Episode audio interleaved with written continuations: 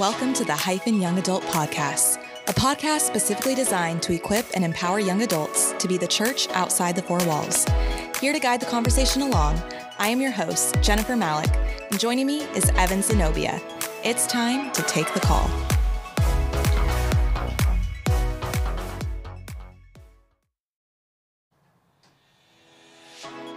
Hey, everybody. So, on today's podcast, you're in for a treat. We interviewed Pastor Scott Shoemake out of Ventura, California. And this conversation was so good, so much so that we are breaking it up into two parts. I mean, we, we didn't want to end this conversation. It was really impactful, helpful. Um, there's a lot of resources that Pastor Shoemake gives, but also being a church planter in Ventura, he has so many stories that for me were so encouraging, helped build my faith. And I know Evan can say the same. And we just believe that this conversation will really help someone and bless someone, whether you are interested in church planting or not. This conversation um, is is something that I think will benefit anyone who tunes in today. So we're excited for you to give this a listen. And part one is here, and part two will be coming. Exactly. If we start talking coffee, dude, Yeah. we'll, we'll, We'll- never even. we'll have a whole podcast just on coffee. We'll, Oh. we'll have a whole episode just for coffee talk, and then Yeah. it'll then we'll do that'll be like the the preamble, the prolog Mm-hmm, and then we'll. You guys are liter- literarians. Yeah. So Yeah, yeah, yeah. Just made that word. Liter- up. And you guys will do that, and then we'll go into yeah. It'll be prologue, and then I, I- I appreciate Yeah, that. I think that's good. I think while we're here, what, then how do you drink your coffee? How do I Coffee. drink my coffee? Uh, I'm a real coffee drinker, so Yeah. let's just say that. Start off there. So you don't pollute it with anything. I mean, I don't get me wrong. Drinks like this are fun. What do you got in there? Pineapple. It's a pineapple espresso tonic. Yeah. okay. So Mm. it's got seltzer water, pineapple, and and a couple shots. You know, I mean that's cool. That's fun. Like I'm I'm down with that. But if I really want to know what coffee has in it, it's got to be black. Yeah. Yeah. Yeah. I like Absolutely. to go. My my move is a new shop. It's always a cortado because I get just I get the amount of espresso and just enough milk, I'm a fan of cortados. and I get a smooth because I know how they do their milk, but I also Yeah. know what their espresso tastes like. yeah. Cortados, So- Gibraltars, those are both. Yeah. Yeah. Solid.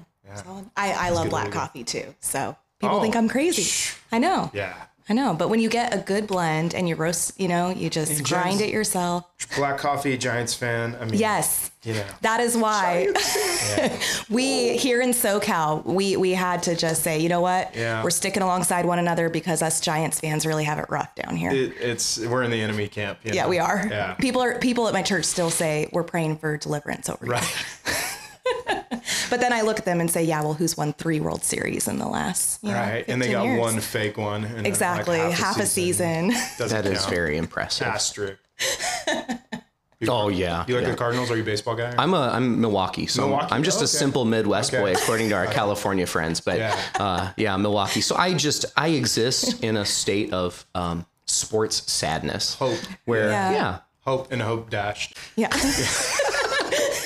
So are you from California? I feel like this I told Jen this before we before this weekend. I was like, I love this a little bit because you have a relationship with some of these people and I have no idea who anyone is. Yeah. And so I'm like getting to know everyone here as we sit. So like It's we're real. This is like off it really this is- is. It's is- a live yeah. reaction. This is a live Which interview. the problem is, is like I like to ask questions. So Yeah. I'm going to be like That's asking okay. you guys Yeah. questions sometimes. That's too. great. Yeah. So, um, yeah, I'm, I'm from California, born and raised. Okay. Uh, I grew up in the Bay Area. Um, I was born in Santa Clara, lived in San Jose till I was 12 years old. Um, parents separated, uh, legal separation, not divorce until later on. Um, my mom pulled herself up by the bootstraps, um, went to community college, graduated valedictorian, went to Stanford University as a single wow. mom. It's That's insane. We were on the front page of the San Jose Mercury News. Right now. oh wow. Yeah, Wow. and um, so moved to Palo Alto. So I'm this like kid on welfare. Mom's going to school, um, and and rubbing shoulders. If you know anything about Palo Alto, now it's like it's mecca for Facebook Yeah. and tech Absolutely. and like all that. Um, but back in the day, it was just like this really wealthy community, bunch of Stanford grads, all that. Um, so lived in, in Palo Alto um, till I was like 16, 17, and then we moved to San Diego, um, Chula Vista, South County. Um, then lived down there, ended up getting married. So lived lived there first year of marriage, and then we moved to Stockton Um, so Central Valley, got a little bit of that life, lived there a little bit, and then we planted the church in Ventura. So I've kind of been around All California, over done the- That's done the tour. Yeah, Yeah. yeah. you just haven't done up north, north. You know, like Eureka. Yeah, uh, no, I leave that to my, my good friend uh, Pastor John McDonald. He's he's he's handling it up there. That's a great church. So, um, and we've been up there and visiting plenty of times. That's awesome. A little too Seattle-ish for me. though. Yeah. like I, I like Oh, the sunshine. absolutely. Yeah, Exactly, and the and and the ocean waves. yeah. You know, they got the ocean waves, but the water's really Rough. cold and really rough, mm-hmm. and yeah, there's no sun. So Well, I I guess you know for a lot of our listeners too, I probably they probably don't know much maybe about you and you know you pastor in Ventura, California, beautiful sunny Ventura, California. And so for us, you know, hearing you were all over California, what made you and your family decide to move to Ventura to plant a church cuz that's a big that's a big move to make. Absolutely. We felt um, seven or eight years before we actually planted, we felt we were called to plant a church. Um, we had just prayed and always like prayed with expectancy and ministry of like, God, what is the next step for us? Where are we going? Um, I think you really need to pray intentionally about your next step. Never be comfortable. Um, there's a, a Bob Goff quote that I just read, and it's like, it's really just shook me lately. Um, I think the world just needs more Bob Goffs. I like that guy. I love Bob Goff. He was and- he was the speaker at my graduation in college. No yes, and I got to meet him and take a selfie with him. no awesome. way. Love was Bob he Goff. wear- was he wearing his hat?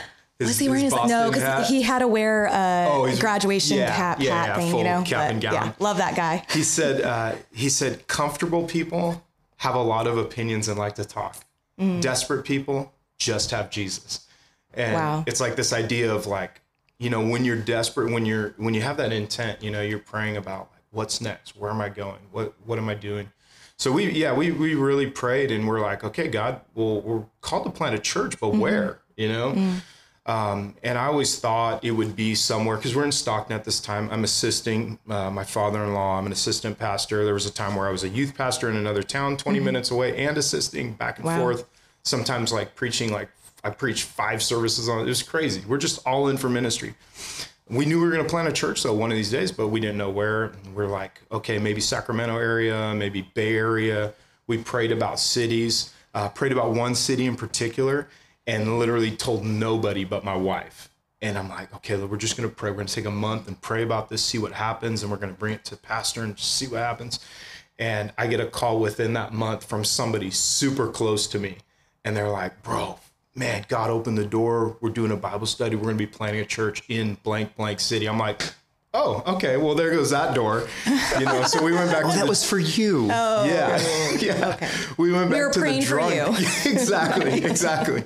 I was like, send them revival this, you know, and uh, yeah. I mean, I was uh, what's the ministry World Network Network of Prayer plowing before the planter. I was plowing before the planter. You know what I mean?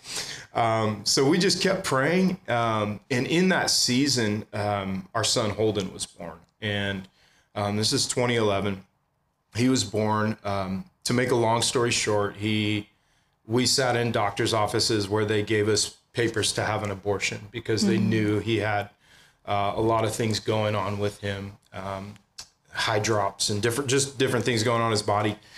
And so that season of life uh, he was he had a 2% chance to survive the birth canal. That's what the doctor told us the night before he was oh my born. Gosh.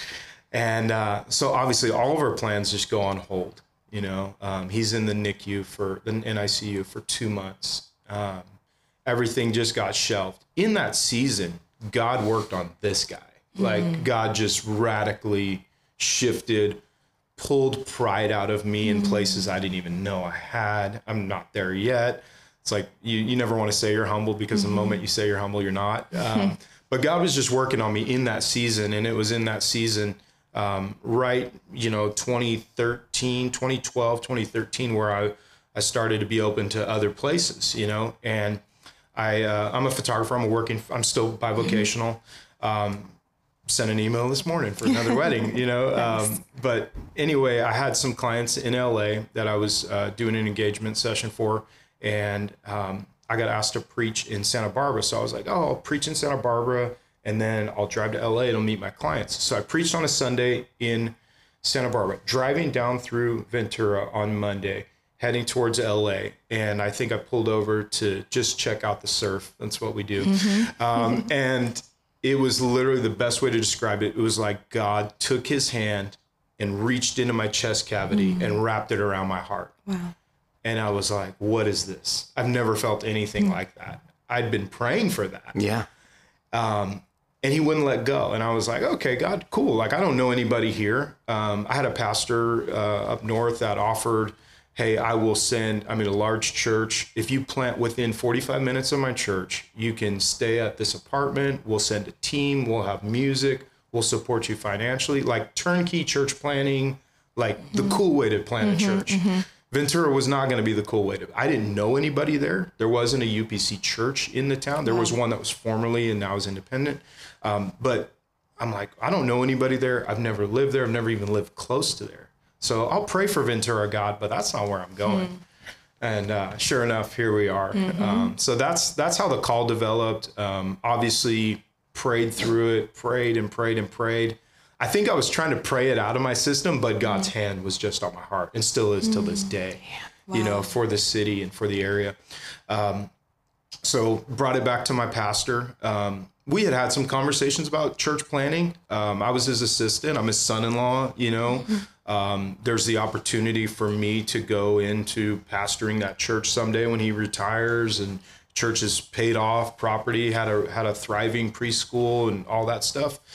Um, but it was just God pulling me with that hand on on on my heart to Ventura County. So that's uh, that's how we ended up. Pastor actually felt good about it. he's like he's like I don't want to see you go. He's like I'd be a fool to do that. Said, but I feel good about it. And so that was my that was like my big con- confirmation of all right. Here's the open door. Time for you to go. Wow. Yeah. So I guess I there's been a couple times where I feel like I feel like if you're willing to listen to the voice of God, you know when the door is the correct one to walk through. And so you're you're describing a moment in which you felt it internally and just him grab your heart. Um, have you had any of those other experiences? I, I I've told my wife before, I'm like, you know, anytime that God wanted me to move, there was a very specific moment and it it presented itself in a way that I think other people may have not recognized because he would need to ne- maybe speak to them audibly or or have someone tell them, "Hey, this is for you." Has every experience of your calling been in that in that same way where God is doing something to your heart? Or have you had you know again someone speak to you and move you and push you to do something? Like I think one of the things that we deal with um Jen, myself leading these hyphen groups is they go like, how do you know what's the voice? Yeah. How do you know what it looks like? And I struggle to like tell that to people sometimes because for me, I feel like I have been for a long time really open and I know the moment's right. I feel it. Everything is confirmed within me, my wife, like it just it just happens for us. But what we were sharing before, there I had a friend who God had to literally like he heard an audible voice um, when he was in the shower. And he had to respond to that. And and i think it's different for every person. I think for some people you need to hear a voice in order to go. For Yeah. some people he just touches your heart and you go. So has it been that kind of calling for you previously? Have you, do you feel like he's moved on you in certain ways or do you feel like it's gotten more um, he had to push you heavier earlier on in your life and now you more so just feel it and go and you're ready to do it That that is like literally one of the best questions um, to ask, and I, I think a lot of people struggle with that. I think a lot of people have that that fear, that timidity, that trepidation of of moving forward in doing something because they don't want to miss it. I think it comes from a good place. Yeah, of course. But I think it can really um, it can paralyze us. You know, analysis paralysis, where we're thinking, "Oh God, are you in it? Are you not in it? Is this really your voice? Am I am I just doing this because I want to do it?" And um, I think there's a few things that kind of help me. Number one, just being grounded and submitted and um, having that like that relationship with your pastor that that you can you can talk to him not just that but having having mentors in your life as well. Um, not that they supersede or go outside of pastoral authority but just having voices you know? Having the right voices. Proverbs says that there's there's safety in multitude of counsel, and and they were talking strategically for a nation militarily, but just in in general, you know, this is this is kingdom, right? And the the word talks about so much about like you know military the weapons of warfare all that kind of stuff. And and really it's the same principle is having those voices is going to give you safety. Um, so if you have those voices in your life if you don't um, pray for them you know pray for them. Obviously you know you got your pastor in your life. And i know some pastors are more hands-on some pastors are more hands-off um, if your pastor's more hands-off then pray that god would send godly voices in your life. If he doesn't send them then listen to good podcast listen to good Yeah. podcasts. Listen to good preachers. You know ask your pastor are there preachers that you recommend i listen to? Um, you know make sure they're truth loving obviously all that stuff. Um, but i think having those voices as a um, a sounding board and that safety of counsel was something that had, had always helped me Yeah. um, there was one particular where um, I was offered like a, a full time youth and assistant pastor role. And um, on the outside, it looked great, right? And this is before, this is kind of before we knew we were going to plant a church. So this is young in ministry. Um, Eden was like a little, little tiny one right then. Now she's 18. And uh, we were like, this looks really good on paper. You know what I mean? It was one of those ones where like this is a church, it's up and coming, it's thriving. Um, you know, this is like full time ministry. This is what we want. It looks good. Um, here I am, like slaving away at a little church. I was teaching Sunday school, like, and, and people see Pastor Scott now, like, oh, you're you know church planter, blah blah blah. Oh, you spoke here, blah blah blah. And I'm like, dude, I taught Sunday school with little snot nose. I mean, bratty kid. You know, when, when people say that, they don't know what a snot nosed bratty kid until they've like done Sunday school in Stockton. Yeah. You know what I mean? Oh my like, gosh. Um, there's a kid in my class that led a police chase at Oh, like wow. five years old in the neighborhood around. He lived across the street from our church, and he was in my Sunday school class. So. I did that for eight years. You know what I mean? So, and when that opportunity came along, it would have been easy to just be boom, jump. I shouldn't snap my fingers by the microphone. Sorry. Um, and just It's, jump it's for someone who's falling asleep right now. jump on that. Yeah, jump, wake up. Um, but I, we just prayed about it, and it was, I just didn't feel right about it. And then I, you know, safety and multitude counsel. I had one friend that was like, dude, this these opportunities don't come all, along all the time. He, he told me, he said, you'd be a fool to not jump on this Wow. right? And then talking to my pastors, just the back and forth. And then I, one day, you know, he's like, he's like, you know, well, you know, my, my brother-in-law was his assistant at the time. I was just like working with youth and teaching Sunday school at the time. He's like, well, you know, he so he didn't really need me, you know, at that Yeah, point. And then yeah. my brother-in-law uh, moved, planted a church as well, and uh, then he needed me later. But anyway, during that time, I was like, no, we're just gonna we're just gonna stay here. He's like, he's like, well, what what do you really feel?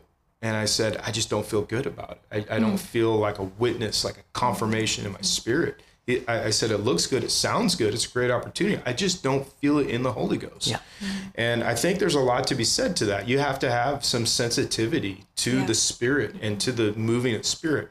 Now, a lot of people will just they're just not intentional. Mm. They're just comfortable. You know what I mean? They're they're like, okay, well, I'm here, I'm doing this, I'm I'm doing this ministry, I'm doing something for God. Um, and, and they confuse that with being, you know, not feeling the move of God. No, you're just comfortable. So you got to pray constantly with intent.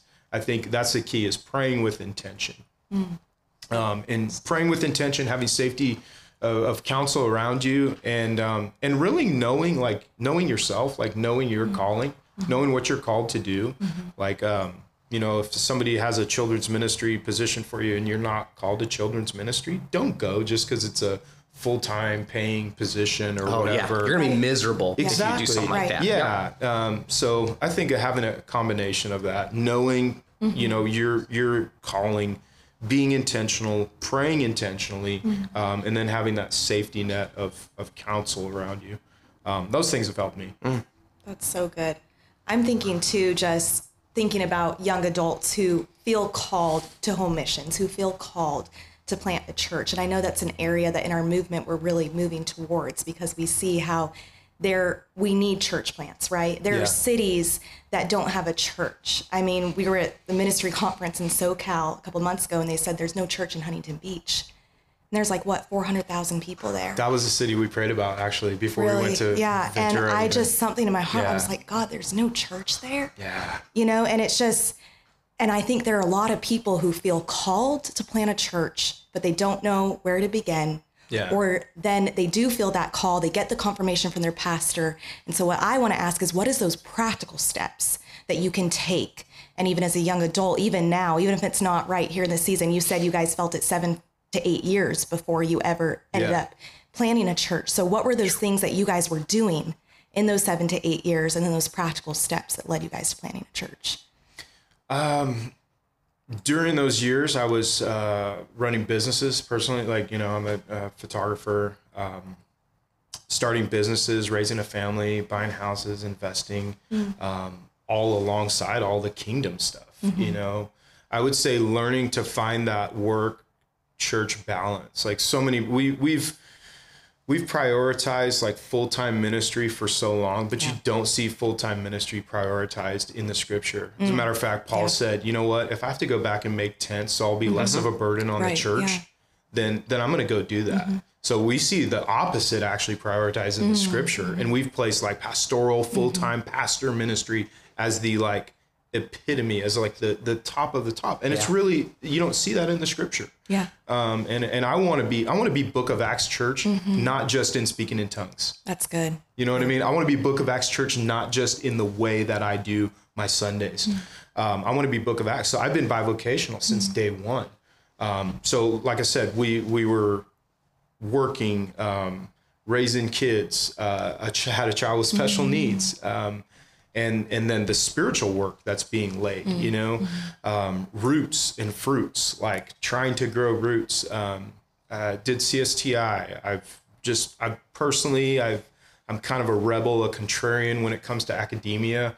Um, I think maybe growing up at Stanford kind of did that to me. you know, I literally grew up on campus at, at Stanford so University, so um, so I kind of have some contrarian thoughts on education and academia. I'm not against it, um, but for me, I just didn't really go that route. Um, but it's funny. One of these days, I'm going to go back and get my PhD. Um, but we were just digging, you know, just Yeah. digging, um, always, always pushing ourselves, you know, just trying to, trying to grow, never wanting to be stagnant. So those years we just spent, I keep using the word intentional, but that's, you know, that, that's the word. Um, do you guys have a life scripture? Do you know what that is? You ever heard that concept? I have not. No. No? What about you, Jen? Do you have a Well, life scripture? I have more of like a season scripture. See, for like seasons, for, that's like cool. seasons. Yeah, I believe they can change too. so Yeah, don't and I wrong. believe Yeah. I believe those those things can change. And um, we we were talking about it, talking about calling, talking about um, the last episode we talked about was the wilderness Yeah. and going through a time of wilderness and something that I've clung onto in a time where it seems as though nothing is going to change.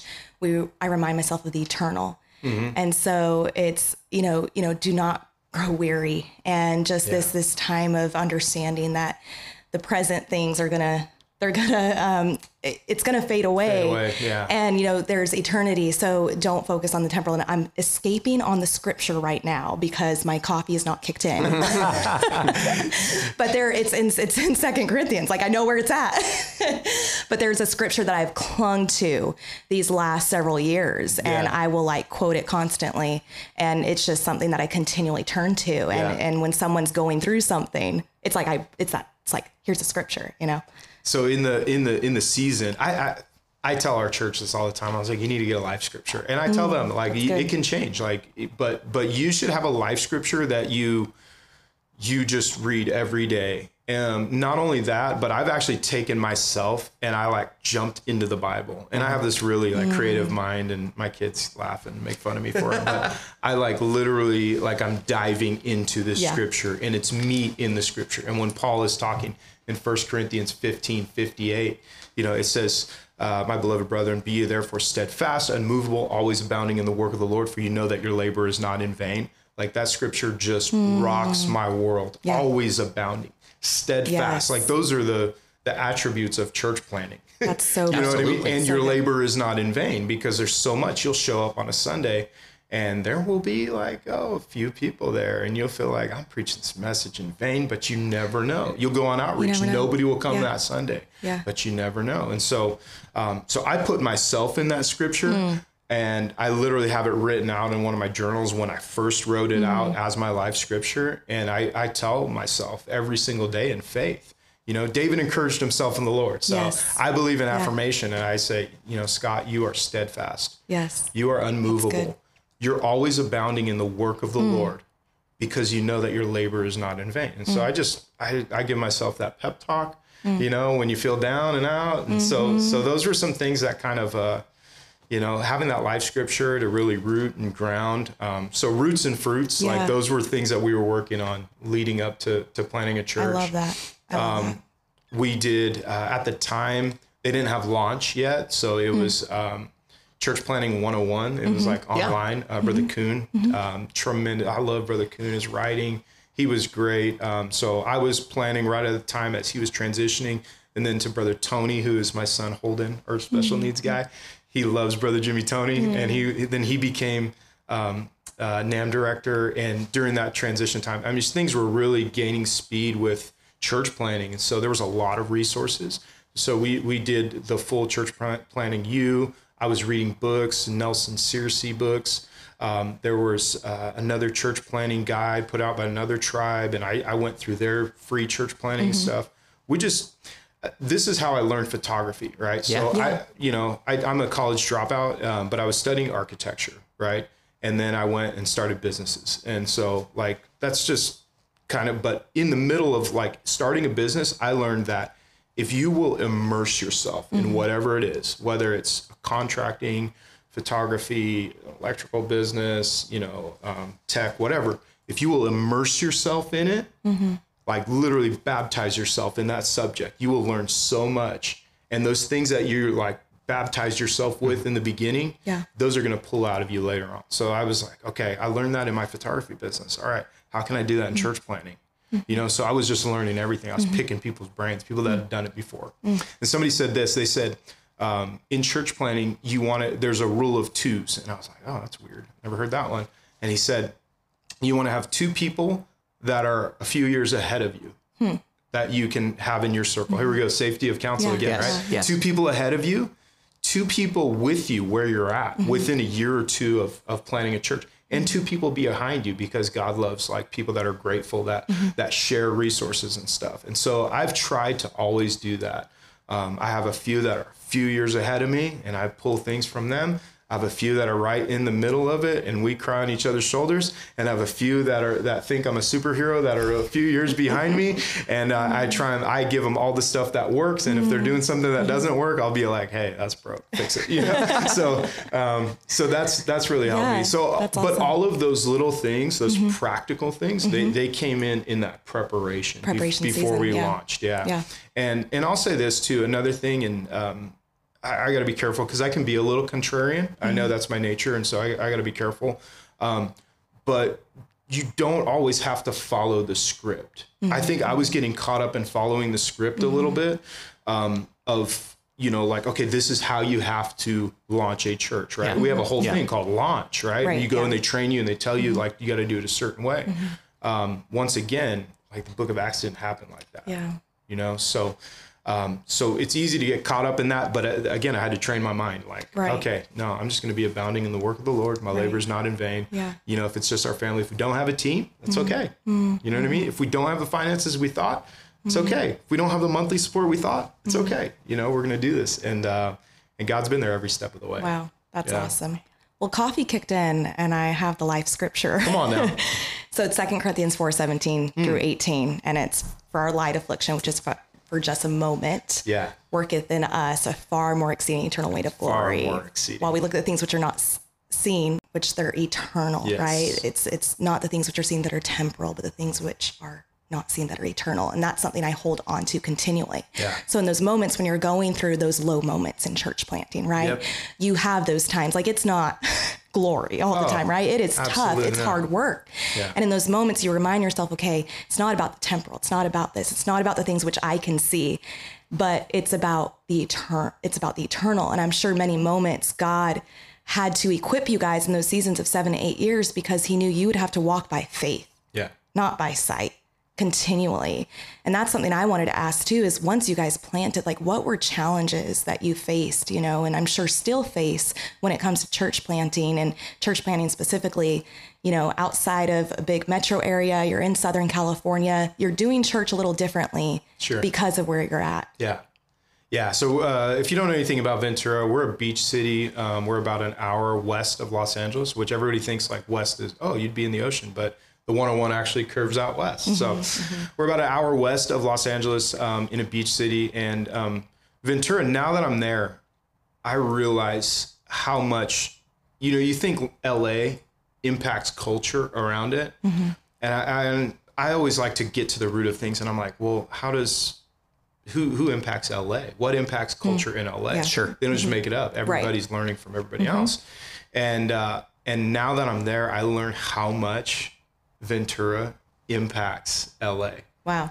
yeah it's it's wild right?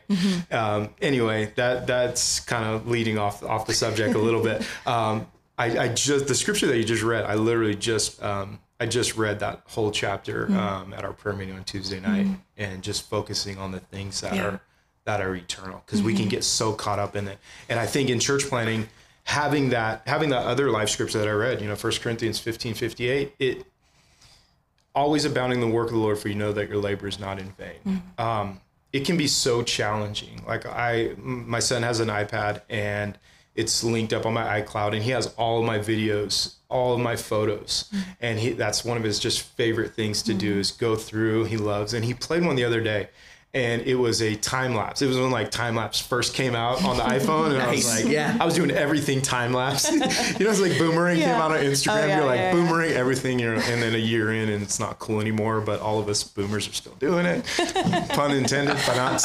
Um, so time lapse was going and it was it was us moving all the tables and chairs in the fellowship hall uh, at the Korean or College United Methodist Church that the Korean United Methodist Church was using, and we were moving these tables and chairs. And literally, like my wife, and she's just this gorgeous, like thin, beautiful person. She's not like a big muscle bound person, is what I'm trying to say. And she's moving these huge tables. And it's a time lapse. I was moving the and and it was her and um, Juan Hernandez, who is our first one. He's our first Juan, so we, we kind of joke around about that. That's amazing. And uh, he was the first Bible study that we had. And I look back at those days and I was like, man, we didn't have much help. And sometimes you get frustrated because you're like, I don't have much help right now. Hmm. You know what I mean? Like right now, I need a youth pastor. Hmm. I need it. I need an assistant. Hmm. Um, I'm big vision guy. I get Yeah. lost in the details. I know that about myself. That's why my loving wife is amazing with details. God just he knew what he was doing. Um, and so you can get frustrated in that stuff, especially when you're starting, when you wanted to start with a team and God didn't send you a team. And he sent you one dude that was like a wreck, you know, a, a train wreck Yeah. and and um and was a tough one to disciple. Um and God, I mean, thank God the first one, he's still in church. He's full of the Holy Ghost. He's serving. I, I love it. It's such a just a great story. Um, but anyway, you can get so lost in those details and frustrated in those first few years. Um, you know, when you get one call from somebody on a Sunday morning or Saturday night, hey, Pastor, we're not going to be there tomorrow. There's a Right. soccer game. You you're literally like, ah. I don't have hair. I'm glad this is on podcast. I would show you my bald head, but uh, I don't have hair. I would have lost it in those first years. You know what I mean? Just because it's it's so disheartening because you're working. You you've been preparing uh, for a message, and then you're going to preach it, and there's going to be two people.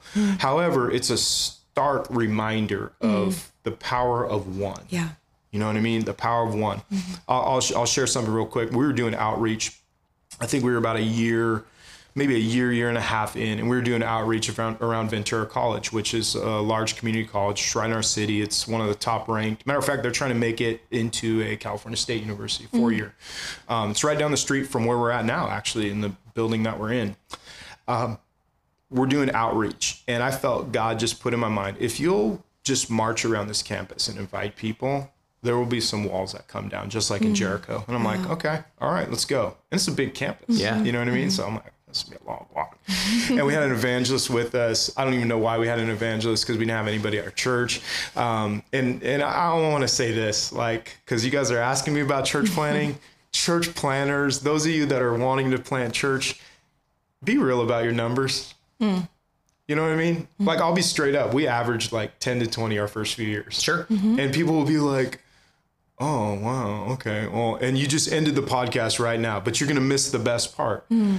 Literally, we met maybe one person that was interested that whole day, and then we met another guy that had um, had gout in his hand, and his hand was like a withered hand, like literally it was closed up, like like kind of balled up into like a, a deformed fist. He had gout in that hand for five years, and um, I just I just like, hey man, just what happened to your hand?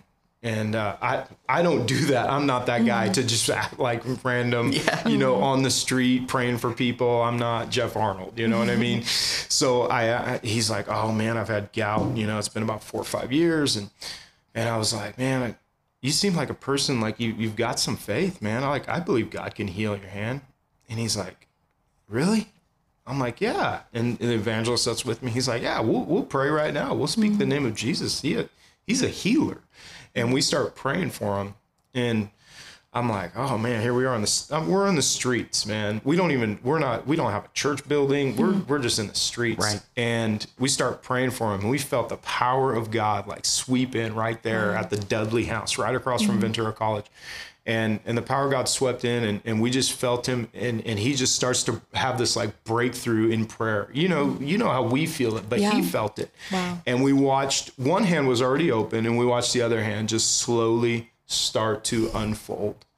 And it was like, wow. And I remember him stopping praying and looking at his mm. hand. And then his mom was like, she was working in the mm-hmm. the Dudley house. It's like one of those old historic houses. She mm-hmm. was working in there. He was outside. And and he his mom starts walking out and He's like, Mom, look at my hand. We just prayed and my hand is mm. open. And we're tripping out, mm. right? Yeah. Mm-hmm. We're like, that's God, man. Mm. And uh, anyway, his, his mom like confirmed, like, yeah, he hasn't been able to open that hand for five years. He's done therapy, blah, blah, blah. Oh God just healed his hand. They're people of faith. I was like, cool, you know? So we give an Im- invitation. We're like, hey, we're meeting like right around the corner. We're renting this little fellowship hall. You guys come be in a service. This guy's preaching, you know, this next service. And, uh, and they weren't there. And if I can sum up church planting in a nutshell, that's it. Huge win, huge failure. But Paul said this. He said, he said, Lord, I want to know you in the power of the resurrection. But I also want to know you in the fellowship of your suffering. Wow. Yeah. And to me, like there is nothing that like sums up church planting like that. Because one moment you're gonna know him in the power of resurrection and healing on the street, mm-hmm. right? You're like, man, I don't even have to go to Ethiopia to see this, right? This is here in Ventura. And then the next morning, Sunday, you're like, dude, where is this guy at? Literally, God healed his hand from five mm-hmm. years. I've never seen them, mm-hmm. never seen them again in town, mm-hmm. never like, Sure. you know, so power of resurrection, fellowship of suffering. That's, you know, and it's not that we're Christ, right? Right. Um, but I think Paul had some understanding of that, of like, you know what, you're you're gonna feel that power, but then you're gonna go through some some valleys and some situations like you were talking about, Jen, like that that are gonna shape you and mold Yes. you. However, on that same day, we go and uh, it- we're in SoCal, so we're eating Mexican food, right? um, if you eat Mexican food somewhere else and you say it's good, um, I'll just be real. We're from Southern California and we judge you. Okay, can I just A hundred percent. hundred percent? This is this is how Mexican food works in Southern California. Actually, if you're from San Diego and there's people from LA that are say they have good Mexican food, you're judging them because Yes, San Diego yeah, food, true. Mexican food is the best Mexican. It's like 90 miles. Right. I mean, like- Yeah, yeah, yeah. oh, but in that 90 miles, right, man. right. Yeah. Um, so so we go eat Mexican food. You know, we're done with our outreach. We've mm-hmm. done our, our our march around the walls of Jericho. Right? We saw our healing. He's gonna be there. Mm-hmm. He's bringing his whole family. He's like the woman at the well. He's gonna mm-hmm. go tell his whole city, look what these guys have done. My hands healed. Blah Um, so we go eat Mexican food, um, and we're in outreach mode. So we're inviting our waiter, you know, and um, which we should be doing that anyway. I should Yeah, say in right. outreach mode, we should always be doing that. Um, and anyway, he's like, "Oh, I already go to church." I was like, "Oh, cool, man. What church you go to?" And he said a church, and it was a um, an Apostolic Assemblies church in the the town next to us in Oxnard. Yeah. And I was like, cool. Uh, that's awesome, man. Like, you know, one Lord, one faith, one baptism, right? He said, yeah, amen, brother. And he's like, actually, my pastor's here eating right now. I was like, oh, dude, I, I want to meet him, you know? So I met Pastor, uh, Pastor Glurola. He's a pastor in the neighboring city. We became friends. So out of that meeting, Pastor Glurola, he, he volunteered. He said, you know, if you guys need help with music, which like I had to learn to play the guitar to like start a church. you know what I mean? Wow. We had no music. We were playing like Spotify, like background tracks Yeah. to start, right? You know, um, we've come a long way. um, and I was learning guitar. A keyboard player would have been like manna from heaven, right? And the pastor's like, yeah, we've got a few, you know, they have three or four deep. Let me say another thing. A church planter, you will get frustrated looking at churches around you, like five deep on keys. Like, go help a church planter, brother. right. and this guy had a, a bigger kingdom vision than just his church. And he's like, I could send you something. So, anyway, we worked out the details. He ends up sending the brother of his keyboard player. And that young man started coming to our church, um, helping out. He was still in his church, submitted. We're not sheep stealing. We don't do that. Um, I could go off on a tangent in church planting about how church aren't some church plants aren't church plants, they're church transplants, and that's that's not a good route to go. I get the team thing, but you, we got to be careful. We're to win souls. We're not to Right, win yes. saints. You know what I mean? Yeah, yeah. So uh, anyway, he so he starts coming. He's submitted. I'm in contact with his pastor. He was from another church, um, another Apostolic Assemblies church, not the one that I met the pastor, but I'm in contact with his pastor now. God linked us up. Um, this one thing when we moved to the city.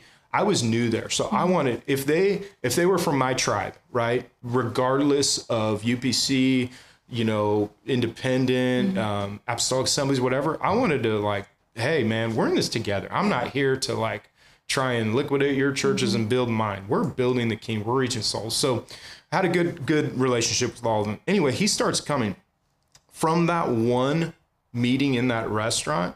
I counted the other day, and there's about 20 people in our church right now because of that one day of outreach. Wow. But the dude with the withered hand did not show mm. up. But the dude that I didn't even know, and it was funny, the mm. first time I met him, he had like confused his schedule and he thought he was on a job interview to be a chef. the keyboard player, right? It- we, we met up at a coffee shop, right? Here we go, coffee. And he's and he had confused his schedule and he was meeting for an interview later and he was meeting with me and he he had him backwards. And I was like, oh no, I'm the pastor. He's like, oh no way, I'm so sorry. Anyway, so out of that one young guy coming and playing keys for us, and eventually his pastor called me and he's like, I don't know what you guys are doing to this young man, but I've never seen him this spiritual. Like he's doing Oh, so well. so like good. you know, he's he, he- he's praying. He's just like God's moving his life. He goes, I was praying about it. He's, like, I've never done this. He says, but I, I want. I, if you guys want him, if you want him to be there, I want him to just be like fully committed to your church and be a part of it. He's like, would you be okay with that? I was like, yes, Lord, of course. You know, um, so they ended up sending him full time. Um, uh, we went to his sending service. It was beautiful. Um, really, when God's in it, beautiful things like that happen. But because of that one young man, um, there's 20 people in our church right now that uh, that came out of that one day of outreach. So highs and lows. Mm-hmm. So I know I went off on a little tangent, but that's that to me. That's like church planting in Yeah. a nutshell. Yeah. just like you know, you're up one day, you're down the next, but if you have that scripture, if you have that word mm-hmm. hidden in your heart, Lord, I'm mm-hmm. going to know you in the power of the resurrection, but I'm also going to know you in the fellowship of this suffering. This flesh has to die. This pride has to die. Like I, I'm not trying to fake numbers. I'm not trying to fluff anything. This is this is real life. This is church planting, and and there's going to be days where it's empty. There's going to be days where it's full. But at the end of the day, if people are being saved, if people are knowing who Jesus is, if people are being baptized and His name's applied to their life, His blood is covering their sins, they're filled with the Holy Ghost. Then, if you have ten, if you have ten thousand, Right. you know what I mean? It's for the one. Absolutely. You know, and Yeah. just reminding ourselves of that in ministry. If you do it just for the one, Yeah. because that's what Jesus did for us, and keeping that perspective. Because we do we can get so focused on well look look at how many people they've won to the lord and it's it's not about yes it's okay yes there's many who have come to know god but one person if i if i can just make a difference in one person's life and introduce them to jesus 100%. and in everything that we do that's a win 100%. so you could have looked at that and been like man so focused on the man with the you know the hand who was healed who didn't come and been so focused on that and then missed the people who god's saying but look who i've placed right in front of you yeah, look at this open to." door right Yes. here. Yeah. Yeah.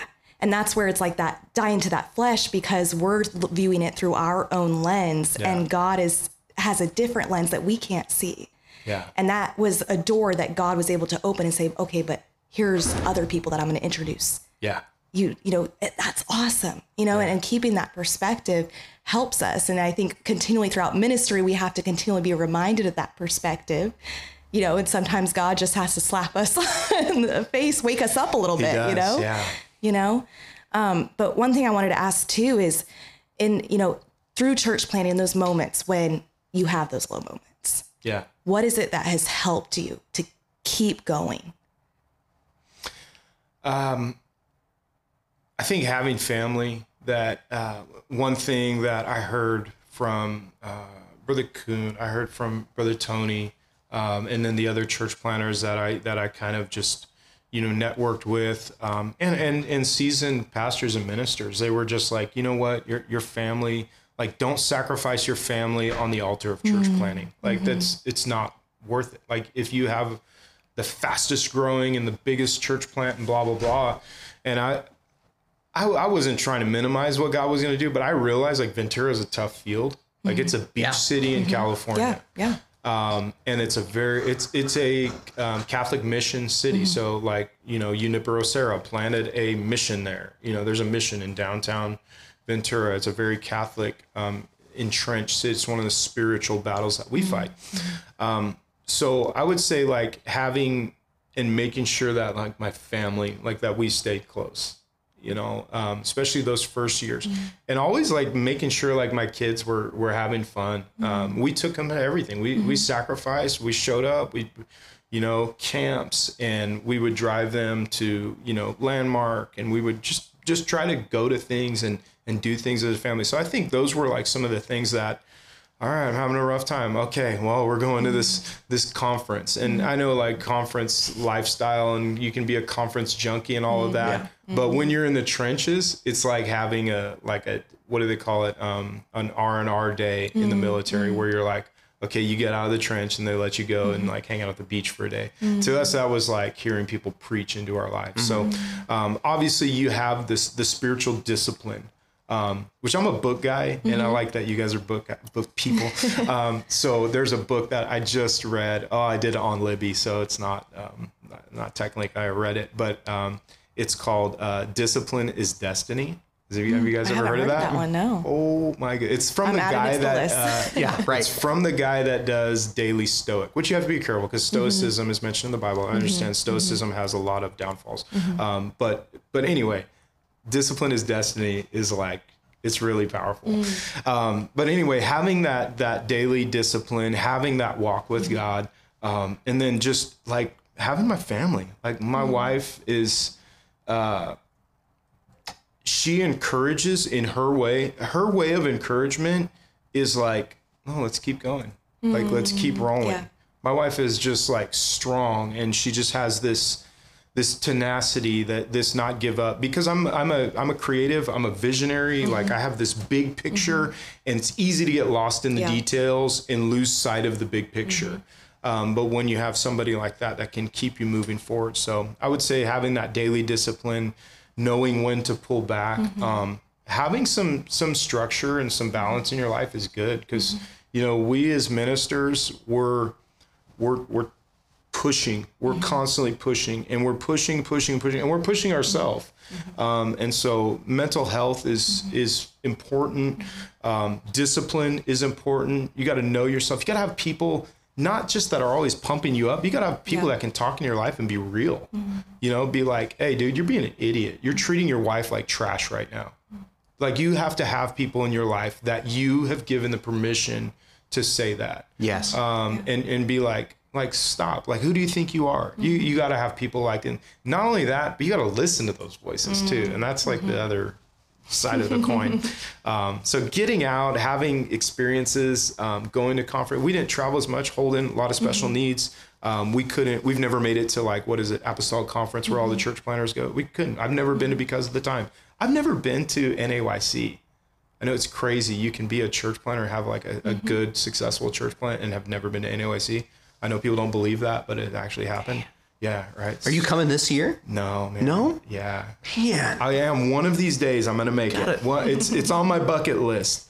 Um, uh, yeah, I've been to Bali, but I've never been to NAYC. it's, it's crazy. But anyway, Well, you know what? That's how I feel. I've, I've never been to general conference, but it's like. Oh, I've yeah, been to general I've been conference, to Italy, yeah, you know, yeah. like, but I've never been to general conference. But I was it's there okay. for next, the big votes. You know. Yes, exactly. Um, yeah, that's part of our due, due diligence as, as ministers too, is to try to make it to general conference. Yeah. So I love that you asked that because I, I am a huge proponent. I preach Sabbath to our hyphen all the time. Yeah. Um, and I think in our current culture and our current church culture, that something's been lost a little bit. Um, obviously, this is heavy capitalist. Um, everything's about your side hustle. Everything's about hustling. You work, Work, work, you work work, 20 go, go. hours Yeah. a day. Yeah. You pro, you push. You you spend money to make money. You're doing all of these things to try and benefit yourself, and it burns people out. And so mm-hmm. especially when it comes to ministry and being involved and living a life that is ministerial and evangelistic, the greater the work, the more energy that you exhaust in those processes. Yeah. And I feel like in talking, like I'm a Sabbath guy. I love the idea of Sabbath. I love trying to experience Sabbath in all these different facets and through through hobbies and through things that we're not we're not pushing away uh, and saying I'm not going to be ministerial in this moment, but you're saying I'm going to rest and renew myself, and God's going to change me and work on me in these moments of, of meditation and and development. And so you seem like a Sabbath guy too. And so I just am wondering how how you Sabbath, if that makes sense. Like Yeah. how do you how do you rest and renew and it can be alone with your family. Like i'd love to know all of those things because i think it's beneficial for these people that this generation is dealing with so much Yeah. and trying to find an outlet. And what are they, what are they dealing with? They're dealing with being told like you need to be working all of the time to make your dreams happen when in reality we should be investing in who god is what he wants for us and then your dreams happen because of our investment in him. Yeah, dude, that's that's just so good. What what you just said of like, you know, focusing on the the internal of like, this is me. Uh, this is what I'm doing. This is what God is doing inside of me. Um, focusing on that, not in a selfish way either, because I think we can get a little selfish course, with that. absolutely, and we got to be careful with that. So not in a selfish way, but in a like, God, I want to be expended for you.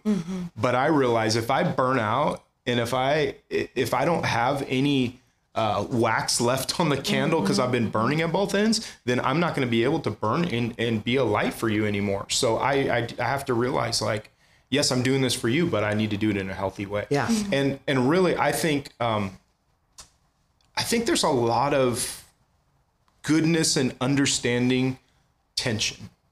Like I think there's beauty in tension. Um, I think having the tension of wanting to Sabbath, of wanting to understand like this is the wet the rest wherewith the weary shall draw rest, and understanding the spiritual implications of Sabbath, also even the physical implications of habit. I'm a big health guy. I just read another book um, called uh, uh, is it Outlast or Outlive? uh, Peter Attia, Dr. Peter Attia. Anyway, um, is a book about longevity. It's basically one of those things. When you hit 40 years old, you read this book.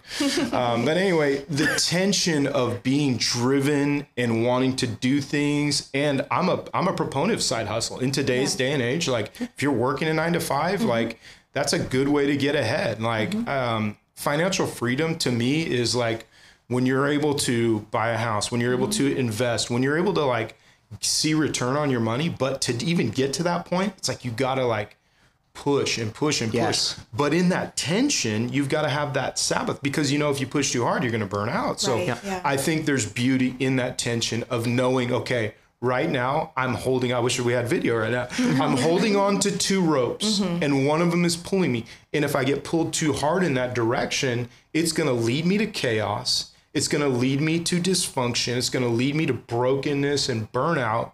And so when I go, people always talk about this idea of balance. Uh, to me, balance is a myth. Life is a uh, a teeter totter. Does anybody know what those are? What do they Oh, call them in the Midwest? You, you guys have Seesaw. a seesaw. That- We have words, weird words, I guess, right? I, I was accused one time. Uh, I, I worked in New York, like in Manhattan proper, a lot. Like shot a lot of weddings um, and and some editorial work in New York City. And one of my friends there, she would always say, she's like, she's like, I love hanging around you, Scott, because you have like that California accent. I was like. Hmm. I mean, I say dude a lot. Yeah. you know, I grew up in surf skate culture, you know. Um, but anyway, you know, the, the culturisms, but it's it's a teeter totter, right? It's a mm-hmm. seesaw. It's a back and forth. It's not a perfectly balanced. Balanced is boring. Mm. Balanced is comfortable. Hmm. Balance is you're not pushing hard enough and you're not resting hard enough. You know what I mean? There's a so there's a tension. So it's a back and forth. And this is the understanding yourself part of like knowing, hey, all right, chill out. And not just understanding yourself, but having voices around you of people that are healthy around you. Um, because you're going to be who you hang out with. You're Yeah. going to be just like those people. So if those people are un- unhealthy, and and I'm not talking about just nowadays, like we don't have friends anymore. Everything's just virtual, right? Yeah. Um, And I personally, I'm on like a little bit of sabbatical from my personal Instagram, my uh, my at Scott Shoemake. Um, I'm just like off, right? I'm not on Facebook right now. I'm not on Instagram. I'm just running my uh, my church account, Coast Church, and then my uh, Scott Andrew, my my studio photography um, account. So, like those voices, who you're listening to on there, you got to be careful of those because they'll pull you in a wrong direction. You think they're helping, they're hurting. So there's beauty in that tension. You've got to learn. You can't just Sabbath all the time and not push because you won't get ahead. You can't just push all the time and not Sabbath because you'll burn out. Yeah. And so I've learned to find the beauty in the tension, to find like, okay, I'm going to load up here. This week is a great example, Yeah. right? Um, the waves have been good. I surf. Um, my 15 year old son. So right now I have one hyphen. I have an 18 year old that just graduated, and she's in college, has a good career trajectory. Uh, she loves Jesus. I'm happy about that. Um, boys, stay away. Um, and then I have a 15 year old that thinks he's a hyphen, right? Um, and he thinks he's better than me at surfing. So we we surf, um, and so this week I've surfed uh, three days, right? Which is kind of a lot for me. Usually I get out like once or twice a week, but I've surfed three days. But yesterday I went in like the complete opposite direction. I was like making deals. I was emailing. I was DMing. I was like driving around. I was an Uber driver. I was like, Yeah. I don't drive Uber, but I was like shuttling stuff around. I had meetings. I was on the phone. I was literally like, like that guy. You could have done a uh, what is it called? Like a like a behind the scenes all day of me and been like, this guy is a hustler. Oh my goodness! but you didn't see me at the beach the Yeah, day before right. because the ocean to me is is my getaway. Um, I'll play golf when I'm old and crusty, but right now I'm gonna surf. You know what I mean? I'm Yeah. still healthy. I love being in the ocean. Um, it's a special place. God gave us uh, like 70% of this world is covered in water, so I like to be in it. Um, so that to me, that that's one of my uh, outside of all the spiritual stuff that I already talked yeah. about, the conferences, the prayer meetings, all that stuff. Um, you know, being in the in the ocean, being in nature. Um, I, I'm not like an amusement park guy. You can, you know, Sure, sure. um, we have fun. My kids do it. We were just at Knott's Berry Farm. You know, we, we've done Disneyland, all that stuff. But, That's big. Is but it the I place that does the boysenberry? Yes. Like Yes, it's amazing. I've seen videos gotta and it's go, like dude. a dream of You gotta mine. go. You gotta eat at the Simple Midwest boy. He just the, wants to go to uh, Knott's Berry Farm. fried chicken restaurant, bro. Okay. They give you this like whole like five course meal with like amazing fried chicken. And uh, my grandma's from the south, so I grew up like eating that stuff. Yeah. And then they finish it off with like boysenberry pie and ice cream. It's, it's literally been on my list of things that I want to do for like the last 10 years. you got so. to You got to do it, bro. That's that's worthy of a Next cheap, year at General a- Conference. Yes, exactly. go. Exactly. Right? Yeah. Long Beach. I was gonna say that that might be worthy of a cheap Southwest flight from the Midwest. Just like you know, if you find those like those cheap flights. Oh yeah, absolutely. So um, so that's that's my ideal of Sabbath. Um, reading is is real good for me. Um, I, I try to practice a lot of different wellness things. Like I'm.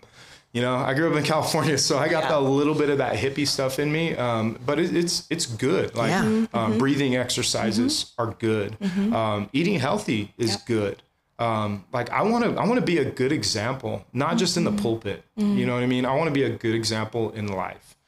Um, and so, so I try to find that, um, not balance, but I try to find that, that beauty in the tension and, and holding on to both ropes. You Yeah. know what I mean? I want Absolutely. to, Yeah, I want to be a good. pusher and a driver for the kingdom. I mm-hmm. want to be mm-hmm. always abounding in the work of the Lord, mm-hmm. you know, but I also want to be steadfast. And if I know that I'm going to be steadfast, then it's going to be because I, I, I relax and I take a deep breath and I go get in the ocean and I, uh, you know, let the salt water wash everything away from Yeah. the, from the day before.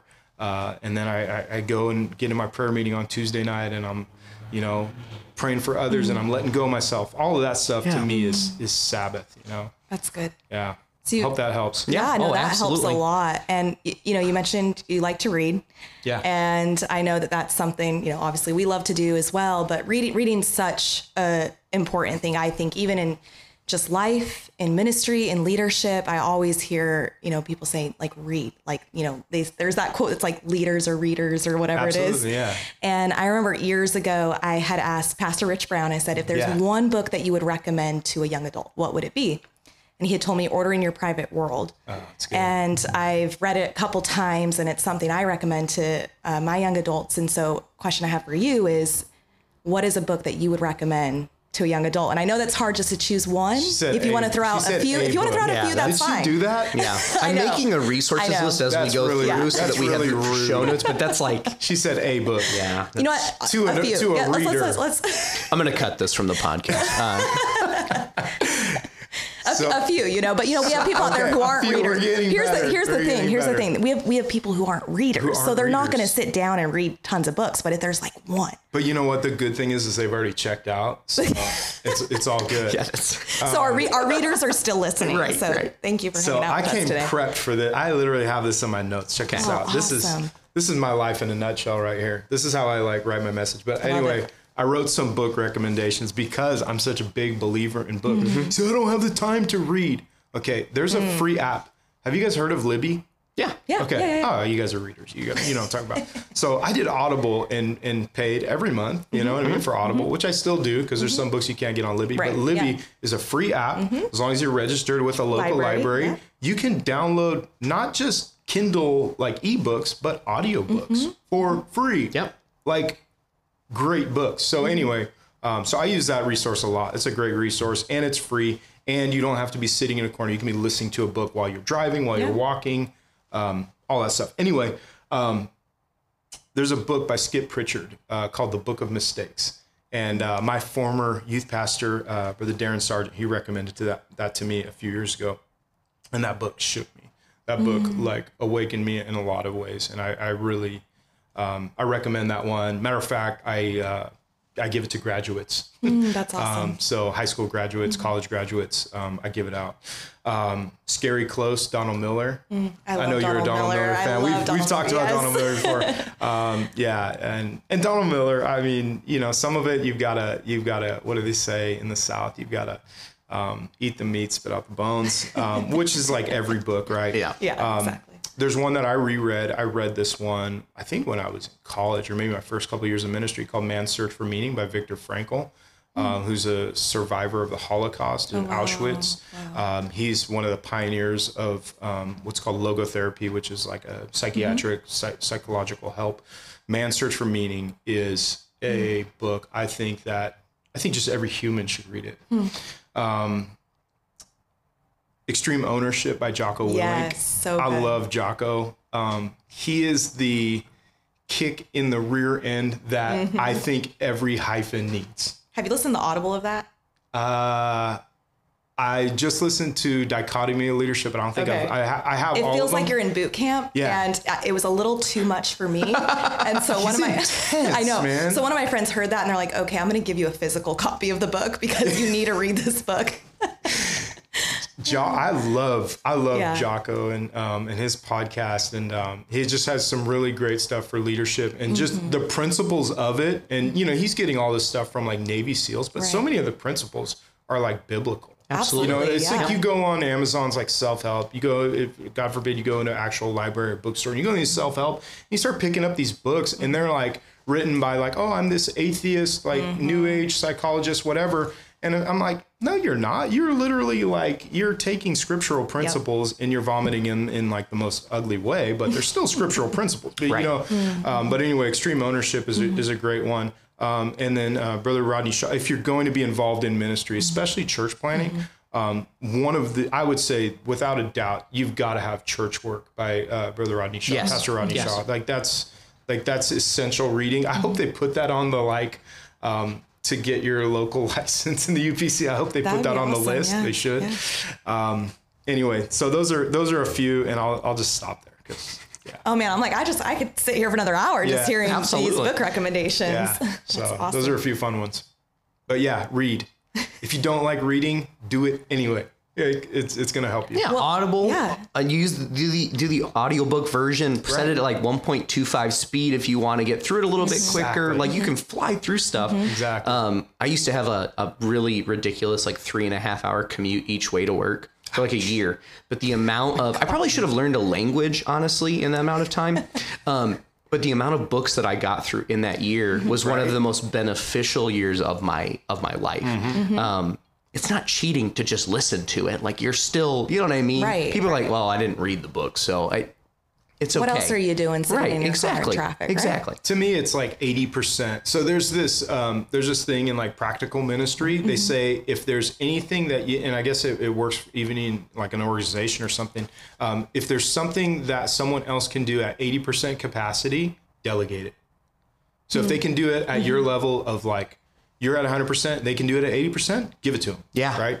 Um, and so to me like audible and libby and stuff it's like at that 85% close to a mm-hmm. book but i like write all over my books. So that would be you know if mm-hmm. there's one that i hear on libby like mm-hmm. um, uh, discipline is destiny like i'm gonna go buy that. Matter of fact i think i have my amazon cart. Like Yeah. i'm gonna buy that book and i'm gonna reread it and i'm gonna mark it up and put my notes in there. So yeah but it 85% is good enough. Delegate it right? Yeah, Right. yeah, absolutely. especially if That's a commute. good.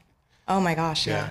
So we know reading's discipline, and you mentioned how you know you want to be disciplined in every area of your life, and you know I feel that way too, especially being in California with health, mental health, emotional health, physical health. Like it can't just be your spiritual health; mm-hmm. it has to be all so that you can give everything that you have to those who you're ministering to. Right? it's all linked It's I it's believe. all linked together. Absolutely. Absolutely. it is. And you know, we see this scripturally in in the Bible as well.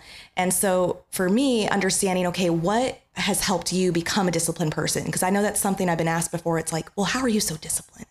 You know, and and there are different ways I think that people can answer that question. So I just kind of want to hear your thoughts on how it's you have become disciplined in these different areas. And obviously it's something we're continually working towards. We're never going to reach the peak, right? yeah yeah you want another book recon- recommendation Yeah. start with why simon sinek Love Simon So Sinek that too. Yeah. that right there is that's the, the answer to that mm. question. Mm-hmm. The answer to that question is a question. Mm. Why? Why do you mm-hmm. want to be disciplined? Mm. Like, well, why don't you just like eat cheese puffs and scroll Instagram all day and then binge Netflix all night? Mm-hmm. Why don't you just do that? Like that's fun. That's enjoyable. That's Right. pleasure, right? You know, why don't you just you know do drugs and be on like a catatonic state your whole life you know um, so your answer when you when you answer that question of why do i want to be disciplined well then you start to really uncover like what's going to help you be disciplined right? Um, I, I i work out because i have a 15 year old son and i look around me and i look at a nation that's not healthy Yeah. and and I look and I'm I'm thankful that that this generation, like the mm-hmm. hyphen generation, is mm-hmm. like is getting this mm-hmm. for the most part. I'm I'm grateful for that because I in the future I see a healthier UPC. Agreed. I see Yes. a, I see a healthier Yes. tribe, and, and that's a good thing because that is a witness. Yeah. Don't get me wrong. I I know other than those health stuff, people are gonna throw stones. I'm not not against anybody, but I, I just think it's something that we can handle and something that we can show. So uh, so part of my why and you know in health discipline is like I've got a son, mm-hmm. I've got a daughter, mm-hmm. I, or, and and then my son Holden. He's mm-hmm. little. He's not really into all that yet, but you know we want to portray and we want to have this. So so my why for working out right now is is my son. I want to show him that like, hey, discipline will help you. Working out will help fuel your body. Your your body will feel better, and when your body feels better, your mind feels better, and when your mind feels better, your spirit spirit feels better. Mind, body, soul, spirit. It's all connected. Absolutely. Um, and once again, the tension is not going too far in one way, right? Right, You right. know, you need to go to the gym like and be a gym rat Mm-hmm. and walk around and like show your guns off to everybody and what you're gonna do all that. No, you're going too far that way. Right. Um, so you have to have a why for your discipline. Why am I going to get up before anybody else and pray? Hmm. Because Jesus, he he did that hmm. when nobody, when everybody else was sleeping, he hmm. went off and he prayed, and he led them by example. Right, David, who is one of my heroes of the Scripture. Lord have mercy. Like, how many times did he fail? Yet he kept going. He had the discipline to keep. And when we hear that scripture that David was a man after God's own heart, we think of like, oh, he had this like heart that was just. And and I look at it in a different way. I I, I look at it in the way that David was after. In other words, he was chasing God's heart. Like he never stopped chasing God's heart. Mm. Kept he never pursuing s- Jesus you know, the pursuing, time. yeah, like that that heart, that love. He had that relationship. So so even when he fell with Bathsheba, even when he was being stupid about things, he kept Mm-hmm. pursuing. Um, and David said this. He said, "Early will I seek you." So that's one of the reasons. Mm-hmm. Like you know, I get up early, I pray, I, I read my affirmation, um, I get in my word. Um, I read my word a little bit later. This year, I, I've done like read through the Bible in a year, but this year um, I have the Apostolic Study Bible. I just got that last year. Um, so this year I, I said, you know, what, I'm going to take the year and I'm going to read for understanding. And I'm just going to read the commentary on the bottom of every single page. Instead of just trying to go through my Bible, I'm going to actually read like the commentary. And if there's a word I need to look up, I'm not going to like skip out on that. I'm going to literally like pull, you know, up Bible Hub and I'm going to uh, go and find that word. So just having those disciplines, but it goes back to the why. Why? Mm-hmm. Because I want to be a good example. Mm-hmm. I want to be a better pre- preacher. I want to be a better pastor. Mm-hmm. I want to be a better neighbor. Mm. You know what I mean? I want to get the pride out of me so I can be a better neighbor yeah. to the person next door. I want to be a better citizen in my community, in my city. Um, I got a I got a Coast Church bumper sticker on my '99 Land Cruiser, and I don't want to be a hypocrite driving around and getting all road ragey and mad at people, all that. I know I got that in me. You know what I mean? We all do- we're human. So we got to discipline, Yeah. especially in SoCal. Oh, yes. Right? Oh, Um, yes. So we got to discipline ourselves because we have a why. Mm-hmm. We there is a why. We've got a purpose inside of us, you know. Mm-hmm. And um, and I just want to see. I want to see the kingdom come. I want to see revival. I want to see awakening. I want to see a nation turn back to God. Yes. I want to see like. You know, like Asbury times a million. Mm. You know what I mean? Like all over the world, and not shut down after a few months. Like you know, I want Right. to see. Mm-hmm. Right. I want to see pure, unadulterated Yes. Book of Acts revival. I want to see people selling all they have and bring it to the church. Mm. I want to see that. Have I done that? Oh, you haven't done that, Pastor. No, not yet. But I'm, I'm not putting out the question because I have a why. I have a purpose. Yes, that's so good.